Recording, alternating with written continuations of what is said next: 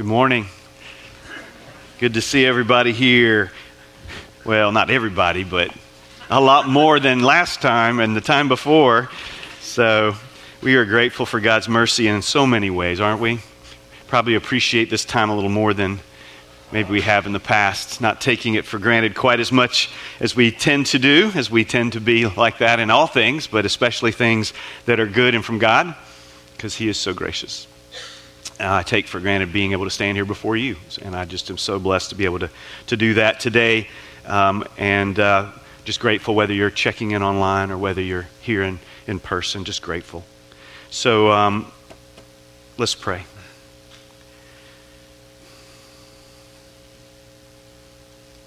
Lord God, you are good, and your love does endure forever. And we just want to pause and say thank you for what you do we also want to pause and praise you for who you are. Because there's a difference. And Lord, I pray we get better and better at doing those two things. And Lord, today you're giving us some impressive reasons to worship you and to live for you. Maybe some of the most, well, probably the most profound reasons for worshiping you and following you are in these words that we'll read today. They are familiar words, which is dangerous because it makes it easy for us to kind of brush them aside. Say, been there, done that, what's next? Lord, I pray we not do that. I pray we would not just water ski across the top, but that we would stop and deep sea dive in these verses, that we would hear them again for the first time that they would stir our hearts and our souls and our minds and our energies towards worship and towards obedience, a glad submission to a good God. Help me shine a light on, you, on these words so that these things would happen, that we would be changed and others around us as a result. We ask it in Christ's name. Amen. So I think there's an image we can put up on the screen. I want to read to you a, a, a letter, a short, short letter that was tweeted out uh, a few weeks ago.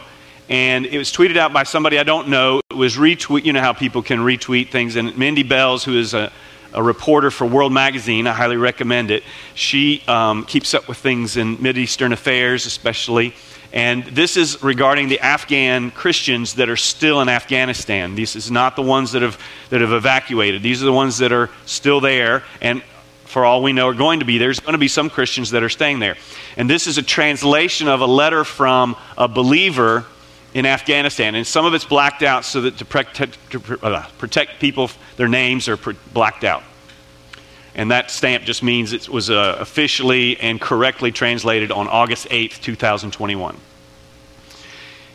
And it's from believer Christians in Afghanistan. It says, continuing the previous notice, I'm sorry, the letter is a, a posting from the government in Afghanistan on the door of a Christian. Okay? Continuing the previous notice of the Mujahideen of the Islamic Emirate, you are instructed to present your children who have converted from Islam to the obsolete religion of Christianity to the Mujahideen of the Islamic Emirate for discussion as soon as possible. You do not have the right to complain about harm to family members or your property. These are people who live in a country where if you go with the flow, you're a Muslim and they have chosen to leave that and follow Christ. And I don't know whether they chose to stay there or not. I don't know any more of the story. It was just a reminder to me that there are people living in that country and other countries around the world where it is dangerous to be a Christian. They have chosen, they have decided that the case about Jesus is so compelling and so convincing and so life changing that they're willing to have notes like that hammered to their door, risk their loved ones and their kids to still say, I'm going to follow Christ, I will not turn away. Where does that come from? Where does the desire to say, No, I will not betray my Christ and my Lord? I believe and I will trust and follow him. Where does that come from? It comes from faith rooted in the fact that God has spoken and I take him at his word. What has God said? That's why we read our Bibles, by the way. We answer the question, What has God said? But I want you to zero in on just three or four verses about what God has said that I think would be enough if you believed them. If you believe them to your toes, from head to toe, and you believe them so thoroughly that you actually allowed that to shape the way that you live, that you would literally orient your life around the truths spoken by God through these words. Now, we're going through the book of Colossians. We called our series Supreme because it's about the supremacy of Jesus Christ. That means He is better than anything. He is bigger, better, and, and uh, more beautiful than anything or anyone in all of creation and beyond creation. Okay? And he's going to, Paul is going to drill down on that. Now, the reason Paul is doing this, we need to understand that he was writing to Christians in a region, and in particular in a city called Colossae in modern day Turkey, where Christians in the church there were struggling because there were false teachings happening in the church, where they were teaching things about who Jesus is and what he's done that were not true. And those things were undermining the unity of the church. They were undermining the good works of the church. Even though this church was called out by Paul as being faithful, loving, and hope filled. So he's, he loves this church. He's excited about this church. And at the same time, he's concerned and their pastor, probably a guy named Epaphras, had come to Paul and said, I need your help. I need your advice. I need something. We need to help the church because the church is being attacked from this false teaching from within, from the outside. And Paul writes this letter, and this is his, this is his sword fight with the false teachers. This is the blade he chooses. Okay? And the point of the blade, the sharpest point of the blade, is verses 15, 16, 17, and 18 in chapter 1, which is where we are today. If you ever wanted to know, how do you identify a cult? You ask, what do they ask them? What do you believe about Jesus, and how does it compare to things like this? There are four major Christological passages in the Bible Colossians 1 15 through 23. We're going to finish it next week. Um, Hebrews chapter 1, verses 1 through 4. We'll refer to that here in just a second, briefly. John chapter 1, verses 1 through 18. And then Philippians 2, 5 through 11. Those are the four Christological passages. Christological is a fancy seminary word I paid a lot of money to be able to say in front of you today. It just simply means the study of who Christ is and what he's done. Okay? Because that's what matters. Probably the only thing I can think of that is more important into our faith in what we believe than this passage or these Christological passages would be the truth of the resurrection. No resurrection, then we're to be pitied. There's no good in what we do and believe. Okay? 1 Corinthians 15, that lengthy chapter will fill you in on the, revela- on the resurrection. That's for another time. I do want to flip to Hebrews real quickly just to kind of get us a running start as we head into this. So flip to the right of your Bible. You don't have to go too far before you hit Hebrews. And then if you'll go to chapter 1, I'm just going to read a couple of these verses.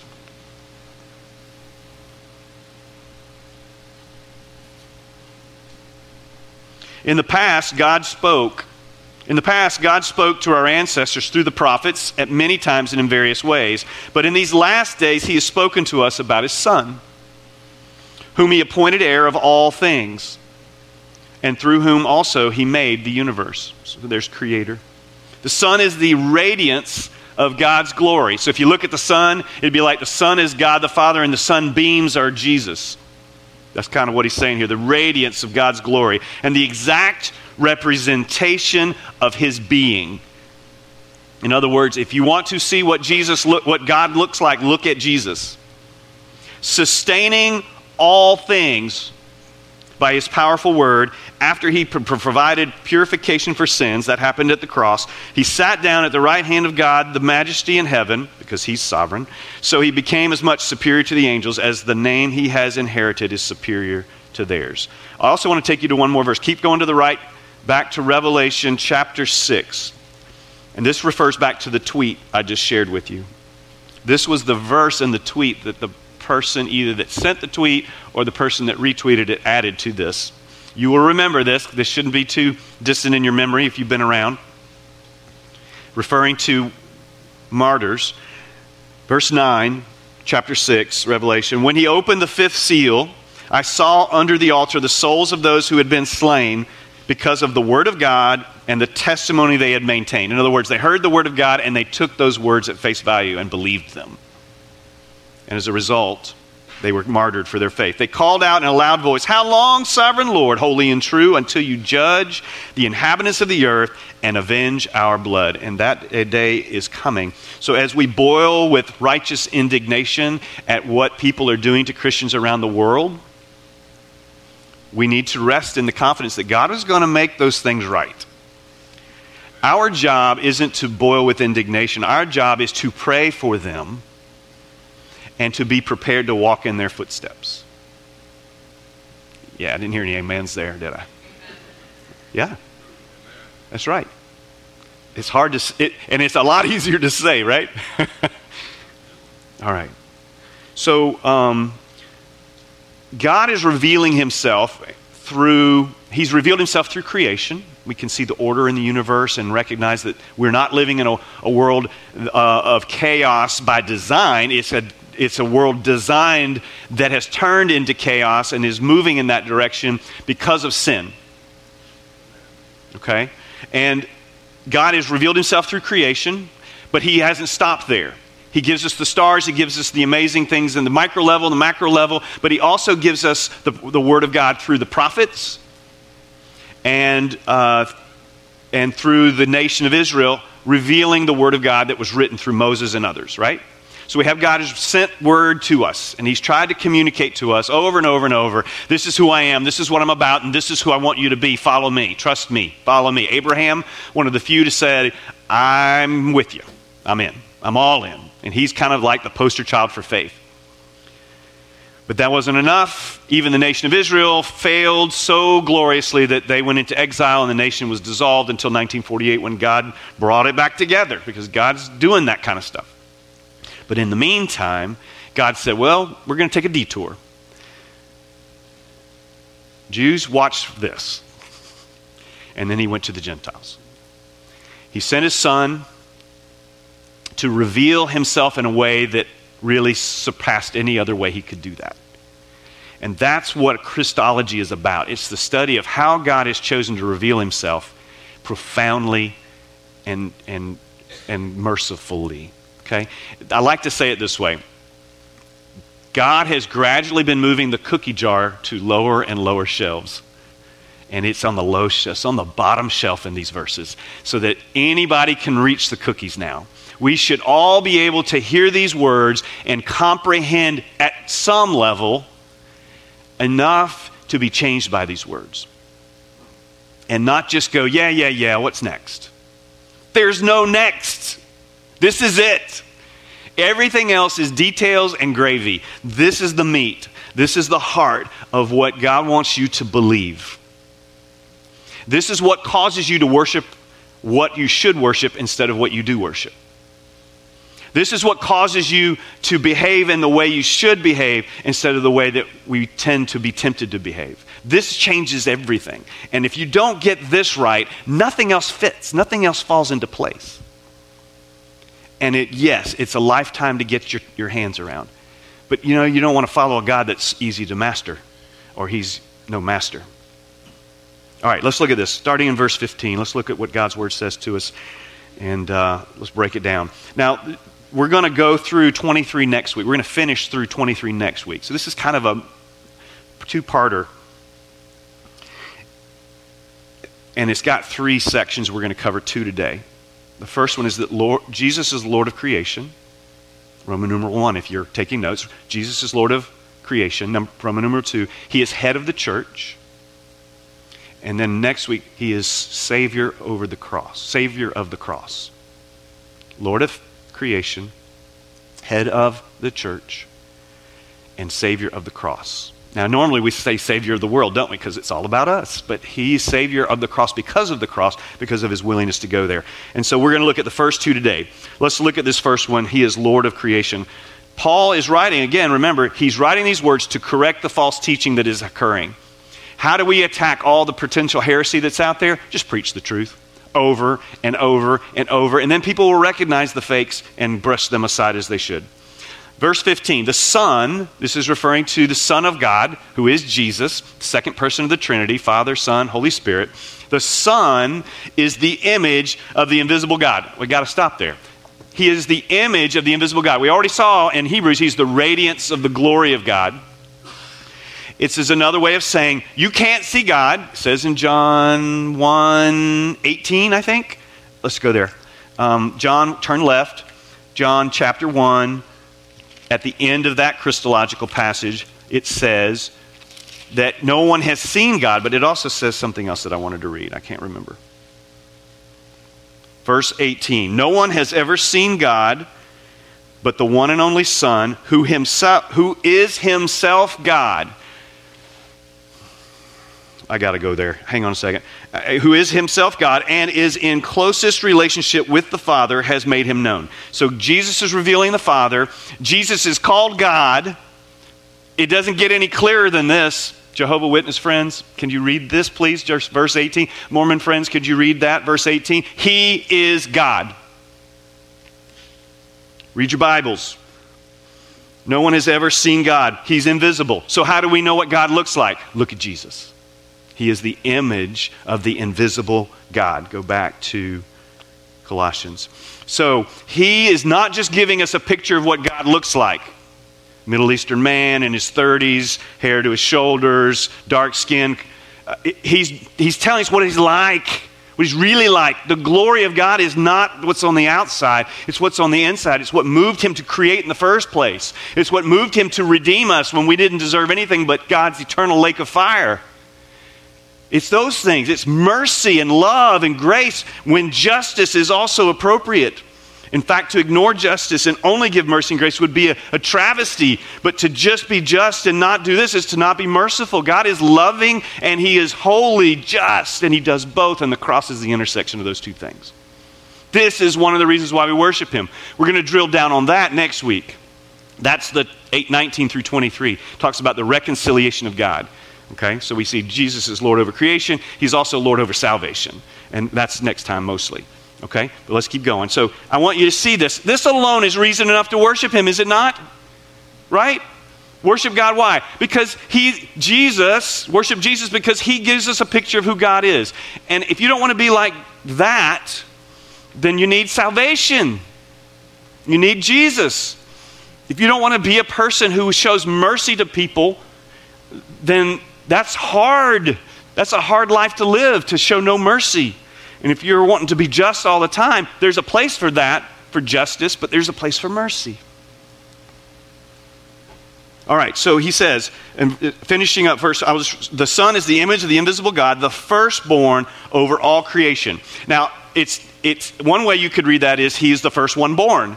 That's not what it means, or you have to ignore context. In other words, if you just read that verse, you could say you could make the case. But you can't make the case if you read all around it, which is reading in context.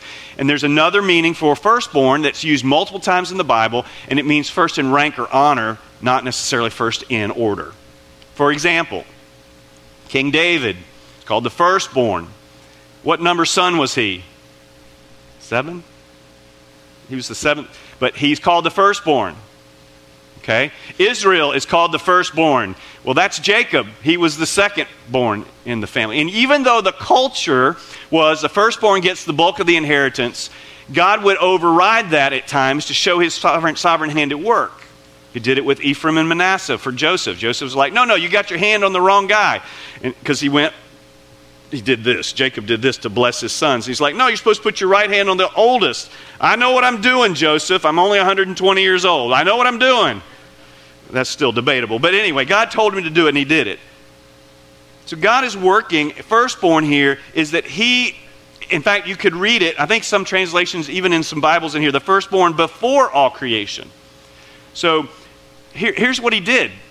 So we see Jesus as we see his authority that comes in the fact that he's in the image of God. We see here his agency. He is working and creating from nothing. He created us from nothing. You really don't need another reason to worship the one who created you because where would you be if he didn't create you from nothing? You wouldn't be. Right? You'd, we'd be nothing. We wouldn't be. It's not like there's this place for people who hadn't been created yet. there's none of that. There was nothing, and he brought something into nothing. And he didn't have to go find the building materials to make it happen. He, he created those too. He's like, I need some dirt. Okay, dirt. All right, I got some dirt. Now I can make Adam. I need dirt to make guys, right? Mud, water. All right. Yeah, okay. All right, now I can make a guy. All right? So if we don't have, if He didn't create us, we don't have anything. If He creates us, He should be our everything. And I should be able to put a period here and walk out that, and we would be transformed in our worship from here on out. That is enough. He created us. And he did it in impressive fashion. He created us from nothing. He created us when he could have created someone else instead of us. But he didn't. He created you. He created me. And God doesn't make mistakes. So look in the mirror and embrace the glorious mess that God is making that's called us. Okay? Do it with a smile. Don't cry. Don't look and go, I hate what I'm looking at. I understand that feeling. I've been there. I, I get that. I'm just saying, don't stay there. Don't buy that lie that you're not supposed to be here. There are people in our world that think they're an accident because their parents said, Well, yeah, we, you were an accident. We, horrible thing to say, but also not true in one sense. In their sense, sure. But in God's sense, absolutely not. You are absolutely just as valuable as the person who was been they've been trying for decades and they finally have that child. And yep, you are no accident. We were trying for you. Just as valuable in the eyes of God. Okay? Don't miss that. Every single person ever to walk the planet treasured by God. Okay, so he says, firstborn over all creation. This is again saying he is Christ is creating and he is in he is in charge. Now I think maybe God the Father is probably the architect of all of this, and Jesus is the contractor. He likes to build, seems like, uh, contractor, carpenter. All right, so um, I like that. They're working together. Um, the Holy Spirit's hanging out, giving them all they need to make it happen. Firstborn over all creation. Verse 16. For in him, again, we're talking about who? Christ Jesus, Son of God. He actually uses the Son here. He says, For in Christ or in Him, all things. You'll see the word all and every over and over and over. It's like seven times in six verses. All, everything. He is making a big point, right? This is a big deal. In him, all things were created. And then he defines what, just in case we want to leave something out, he wants to make sure we don't. Things in heaven, on earth, things that are visible, and invisible. There's a lot of invisible things he's created. Whether thrones or powers or rulers or authorities. That's referring to the angelic world, the uh, celestial beings that we can't even see unless they choose to show up and reveal themselves. All of it, all things have been created through Christ, oh, and for him. So there's the aim. Okay, so if you like alliteration, we have the, the authority of Jesus, we have the he's the, the agency of jesus the one who is the agent of creation. Here we have the aim or the goal of creation. It's to bless jesus. Our purpose is to glorify and bless jesus. Okay? Now think about what you're doing in life right now. I want you to think about how you're living and ask yourself the question do i each day go into my day going how can i bless jesus today? Is that like on your to-do list top of the list? How do i bless jesus today? Maybe i need to start a list on how to do that or maybe you could just live your life in such a way that you bless Jesus living your life. That would be that'd be good. And purpose. In the power of the Holy Spirit. By grace through faith.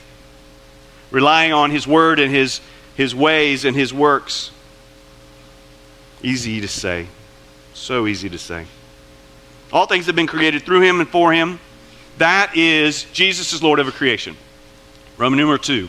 Jesus is head over the church. Now, this sounds like a big step down, doesn't it? Okay, creation, church. Not even close, right? Because we look at church and we go, oh, yeah, 261 Treeland Drive, Ladson, South Carolina. And God's like, no, you got that. That's a building. That's an address. That's even a warehouse. It's not even a real church. You know how people act. It doesn't have a steeple. It can't be a real church because Jesus used steeples.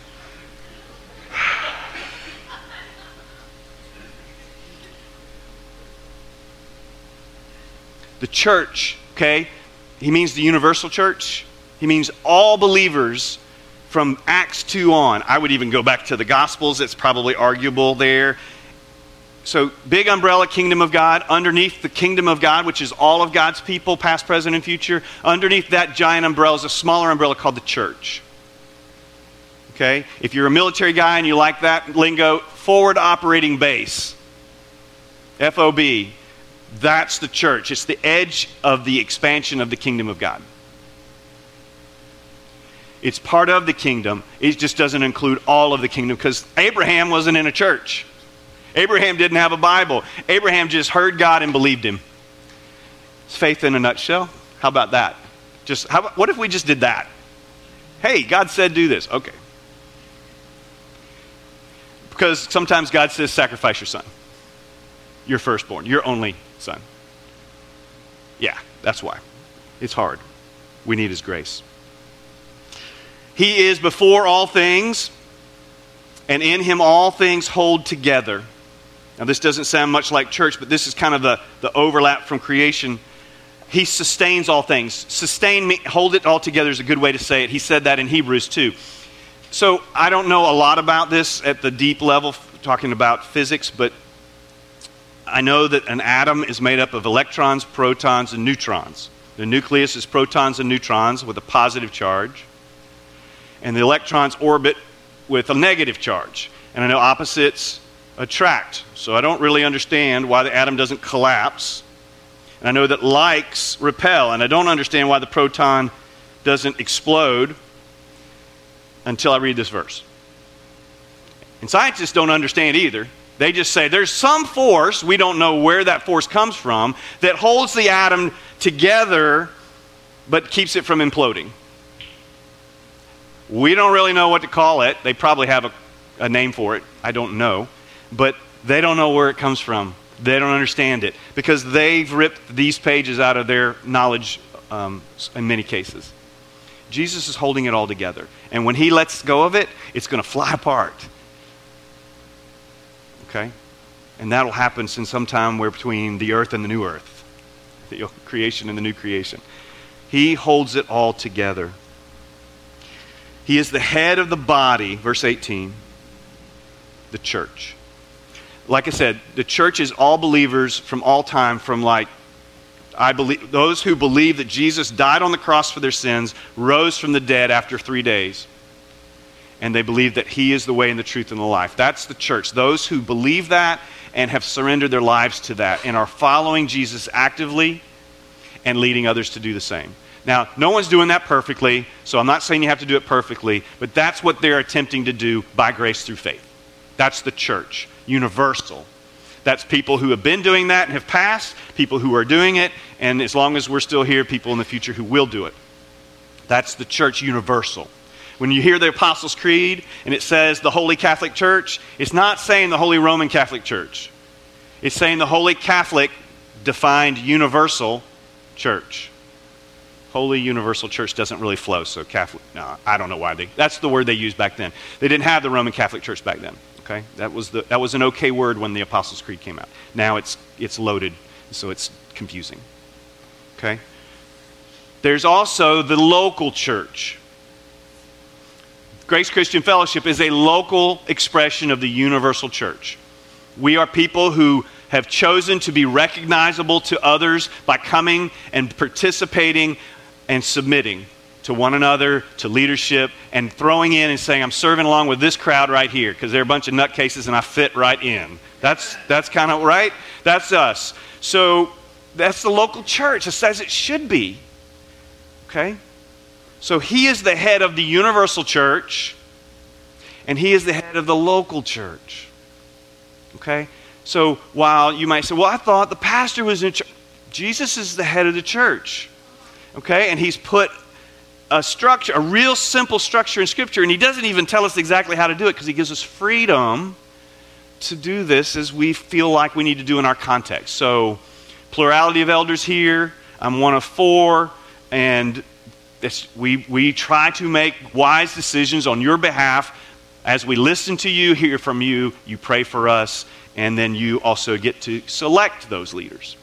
So that process hopefully meshes into a group of men who consider themselves under shepherds to the great shepherd, the good shepherd, the chief shepherd that is Jesus. Okay, 1 Peter 5. All right?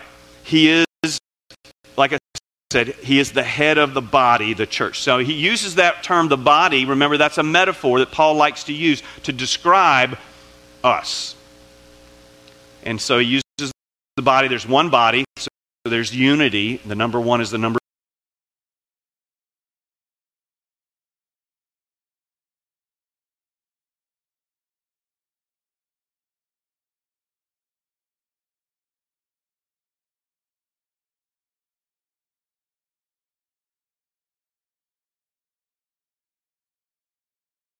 Right? He's already told us.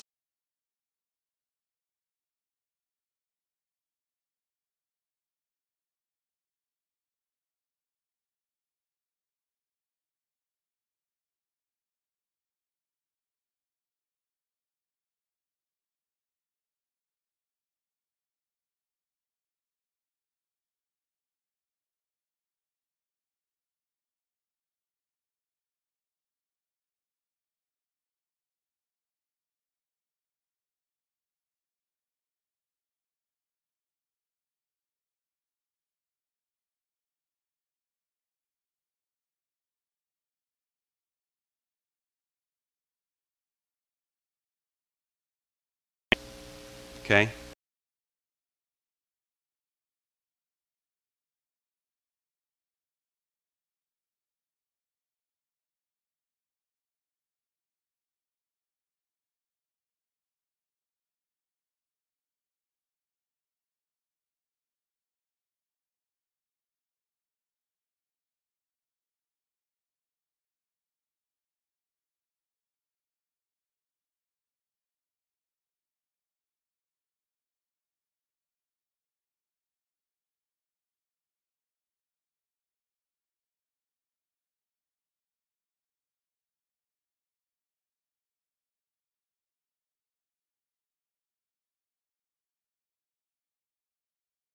Going, oh, somebody said, we got to write that as a, we got to put that to music. That is, you know, all the musicians are like so excited. Poetry, finally, lyrics, yes. And so they write music to it, and then the church begins to sing it because, like, our kids will know this because they're going to sing it from an early age. They're going to hear their parents singing this because they're going to know their parents believe. And they're going to look at the way that they live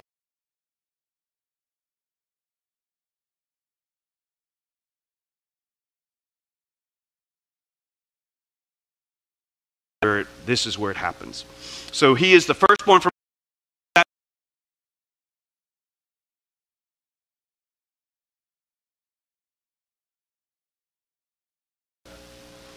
What about Lazarus?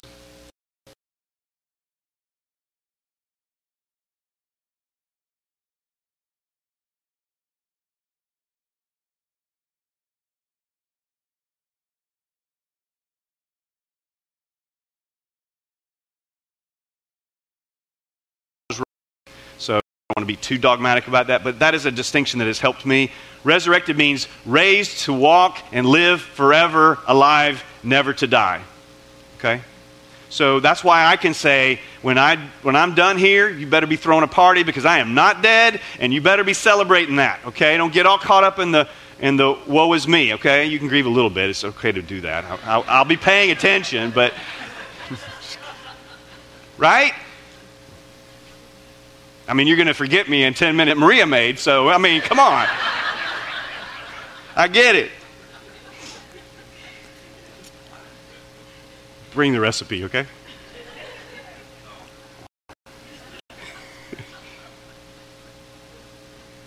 All right, and this is where we're ending. He is the beginning and the firstborn from among the dead. Here's why so that in everything he might have the supremacy. Okay? Supremacy. I don't know about you, and I'm a little embarrassed to admit this. My wife's going to be embarrassed too. Because when I think of supreme, I think of, come on, you do too. Pizza Hut, right? Pizza Hut Supreme. You remember when that pizza first came out? Yeah, I hated it. I do not like veggies on my pizza. That's why. So that's what I think about, right? Meat lovers. No, but anyway. So Supreme, what does it mean? In their commercial, what they're saying is this is the ultimate pizza. There's never going to be a pizza better than the Supreme. Yes, they tried, right? But you see, Jesus is supreme. And this is, a, this is not even in the same game. Because why? He tells us in these verses because he created us from nothing and because he um, because he is the head of the church. Okay? He is guiding us as family to do life with him together in such a way that we are being a blessing to those around us. That's the point. So it should affect our worship. Our worship should be him first and him only, not ourselves. Let's stop worshiping ourselves, okay? And let's stop saying we're not doing it, okay? Let's just stop lying to me and everyone else and just say, I am caught up with myself and I need to stop that. And just admit it's an idol and throw it out of the room. Get rid of it. Okay? You can, we point to everything else and those things are idols too, but let's just be honest. We worship us, we want what's good for us. And there's a level of that that's healthy and there's a level of that that's idolatry. Okay? It's making good things God things, and that's just not what we want to do. Worship Him. And we've learned from a lot of the different things we've said that to worship Him is not just show up for worship service, right? This is not it. Okay? This is the time when we get together and do it. It's one of the times we get together to do it. Hopefully, you're doing it at other times during the week in smaller groups and settings where you can have more cross the, the room conversation, cross the table conversation. Okay, this is not ideal for discipleship. Sitting in rows is not ideal. Sitting in circles, much better. Okay, but you worship Him when you do both. And you can worship Him at work, at school. I know, right? Um, when you're playing, wherever you play, whatever you do for extracurricular, you can worship Him in all of those things. Paul says, Therefore, I urge you, brothers and sisters, in view of God's mercy, to offer yourselves, your bodies, as a living sacrifice, holy and pleasing to God. This is your spiritual act of worship. That sounds like 24 7 to me. That means that I need to sleep in a manner that is worthy of Him. I need to sleep in a way that was worshipful to Him. How do you do that? Well, it probably means you don't spend much time worrying, which is keeping you up anyway, right? You see? Everything is potential opportunity for you to worship God. He just wants you to be the best you. He's given you everything you need to do it. He's given you the instructions, He's given you the love letter, He's given you the Holy Spirit, He's given you um, forgiveness through Jesus Christ's atoning work on the cross. He's given you a future to look forward to and put your hope in. What else do we need besides some self discipline? Okay, so there's a part for us. There you go. Effort is required. Discipline, self discipline. But look, right? He wants us to worship Him in all that we do. Think about what you do for a living. You probably have at times thought, this job, and, and not said some nice things about that job. You can worship Him doing that job, no matter how mundane and awful it is. You just have to give it a try. You just have to give it a chance and ask God. Pray, how do I do that? How do I do that at school? Well, you might start by never cheating. That would be a good place to start. And then the kid next to you at whatever desk is there, maybe treating them well. And on and on, doing your best in your studies and praying not just to take the test, but pray to study for the test. Yeah, study. You study would be good. Studying, do that.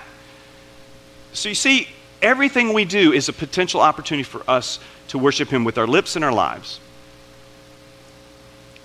So, so all of this is Jesus is supreme, right? Why is he supreme? Because he created us from nothing, okay? And he, and he leads us together to, to trust and follow him by faith. And the third reason is going to be unpacked next week when we think about the fact that he did all of that on the cross for us when we didn't deserve it. We, in fact, we didn't want it, and he did it for us. The gospel isn't just to get saved. We're all recovering unbelievers. We're all addicts to believing lies. Okay? None of us have got this. And it's time we got a little more honest about that with each other and, and, and humbled ourselves and asked for some more help from our brothers and sisters. And do this together and quit putting on a mask and quit pretending and all of that good stuff because that's it's not working. And I think we know that. It comes down to what do you believe. So in, in um, an island in the southwest Pacific in the 1800s, a fellow missionary from Scotland named um, John Paton, I think, P A T O N, was trying to take the Gospel of John and translate it into a language for an island of cannibals. Sounds a little dangerous to me, but uh, he was doing that. And he couldn't figure out a word to translate faith, belief, or trust. That's kind of an important Bible word, isn't it? And he, I don't know what word to use. And so he's sitting, he's thinking, and then one day it hits him. And, and so he's sitting in his chair, and his, uh, his servant comes in.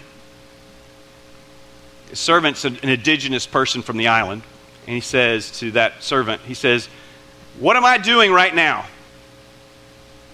And he says, You're leaning with everything you are. You're putting your whole weight on the chair. And he says, That's the word for faith.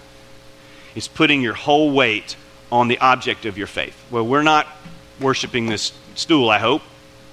We're worshiping the creator of the universe who was so involved in the creation that even when creation fell, right, he didn't just walk away and say, well, they get what they deserve but he came down, sent his son to show us the way to get out of the hole. He, he pulled us out by grace through faith.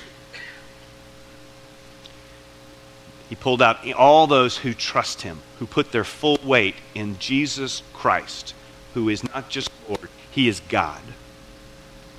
He is not just somebody God created, some superhuman, super angelic being who then created the world. Not scriptural.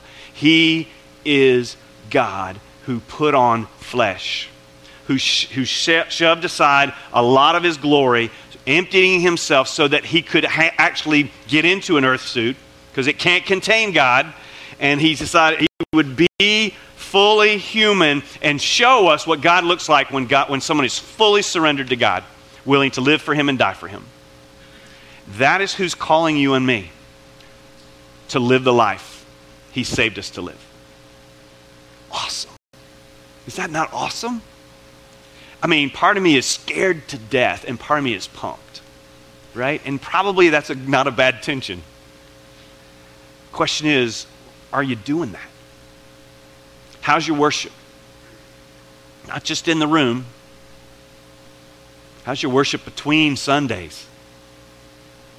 How's your worship with your lips? How's your worship with your life?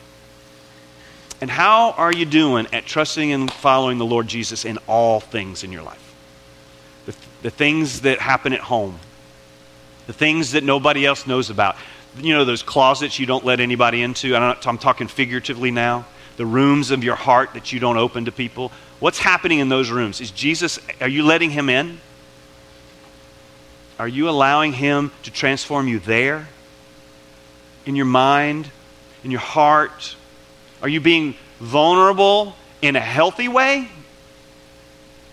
Or are you just clamming it up and stuffing it down? He wants you to live, truly live abundantly. That's what Jesus wants for you. But you got to trust Him. You got to put your whole weight on Him. You can't trust in counselors ultimately. They are God uses them. You can't trust in books. You can't trust in um, people on TV that you like to watch, YouTube, whatever, whatever it is you're relying on, is not enough. It's Jesus and Jesus alone. He's the one that fixes marriages. He's the one that re- reconciles broken relationships. He's the one that overcomes addiction. He's the one that digs you out of depression. He's the one that erases the worry. And I could go on and on. You get the idea. He's the only one that gives you what you need to do what you want to do. And you want to do it. You just have to decide to put forth the effort. And that's self discipline. Okay? We tracking? We probably need to pray then, don't we? Because well, I can't do this, and neither can you, apart from Him. So let's pray.